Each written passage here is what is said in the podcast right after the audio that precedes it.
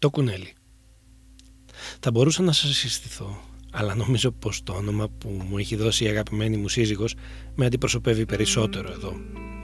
Με φωνάζει κουνέλι και όχι λόγω των αυτιών ούτε των σεξουαλικών επιδόσεών μου. Έχω μόνο ένα παιδί άλλωστε. Με φωνάζει κουνέλι γιατί έχει καταλάβει τη σχέση μου με τον φόβο, τον τρόμο, το άγχος. Την βλέπει πολύ τη στενή σχέση μου με την αμυγδαλή μου. Να ρωτιόμουν πάντα το γιατί. Σκέπτομαι πως στα στερεότυπα άντρα, ακόμα και μέχρι σήμερα, συχνά ακούω να λένε «Οι άντρες δεν φοβούνται». Απ' την άλλη λένε πως μόνο οι τρελοί και οι χαζοί δεν φοβούνται. Οι σοφοί που έχω διαβάσει ή ακούσει μέχρι τώρα λένε πως το να μην φοβάσαι δεν είναι γενναιότητα.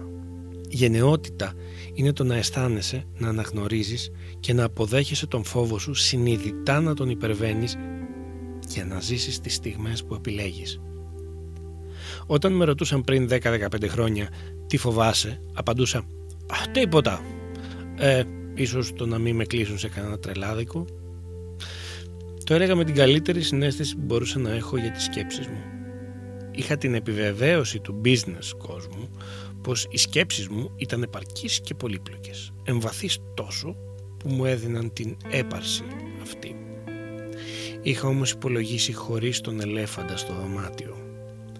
Ξέρετε, αυτόν τον δεμένο στο πασαλάκι που είναι μπηγμένο στο έδαφος αυτόν με την απέραντη μνήμη το συνέστημα.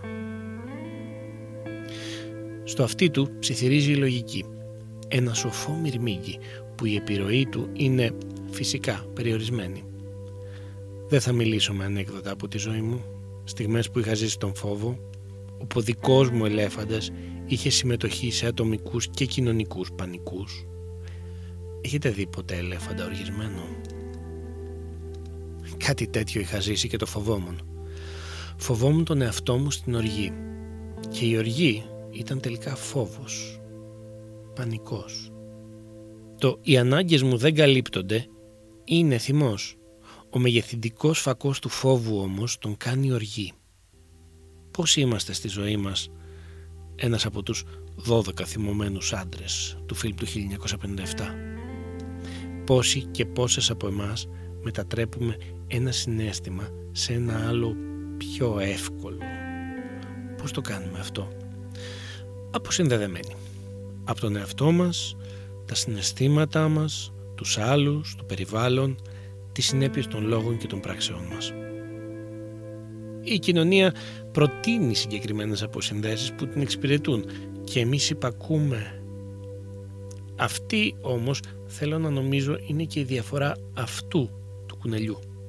Στοχεύω, συχνά όχι επιτυχώς, να ακούω τι λέει ο φόβος μου. Θέλει να με ενημερώνει για τους κινδύνους. Αν συνειδητά τον ακούω, μάθω από που πηγάζει και καταλάβω τι θέλει να μου πει, έχω επιλογές. Άλλωστε, αυτό δεν είναι και η ψυχοθεραπεία. Οι επιλογές είναι μορφή ελευθερίας, ελπίδας και κατά συνέπεια πρακτικής λύσης. Αυτό εκφωνήθηκε στο τέλος της ανασκόπησης στη διημερίδα της Ελληνικής Εταιρείας Συμβουλευτικής με θέμα το φόβο το Δεκέμβριο του 2018. Νομίζω ότι το είπε πολύ ωραία και ο Φρανκ Χέρμπερτ στο βιβλίο του Dune με την λιτανία εναντίον του φόβου.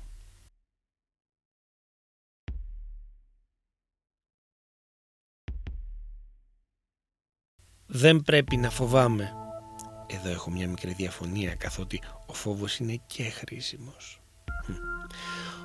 Ο φόβος είναι ο φωνιάς του νου. Ο φόβος είναι ο μικρός θάνατος που φέρνει την ολοκληρωτική εξόντωση. Θα αντιμετωπίσω κατάματα το φόβο μου. Θα τον αφήσω να περάσει από πάνω μου και μέσα μου. Και όταν φύγει θα στρέψω το εσωτερικό μου βλέμμα για να δω το δρόμο από που πέρασε εκεί που θα έχει πάει ο φόβος δεν θα υπάρχει τίποτα. Μόνο εγώ θα βρίσκομαι εκεί.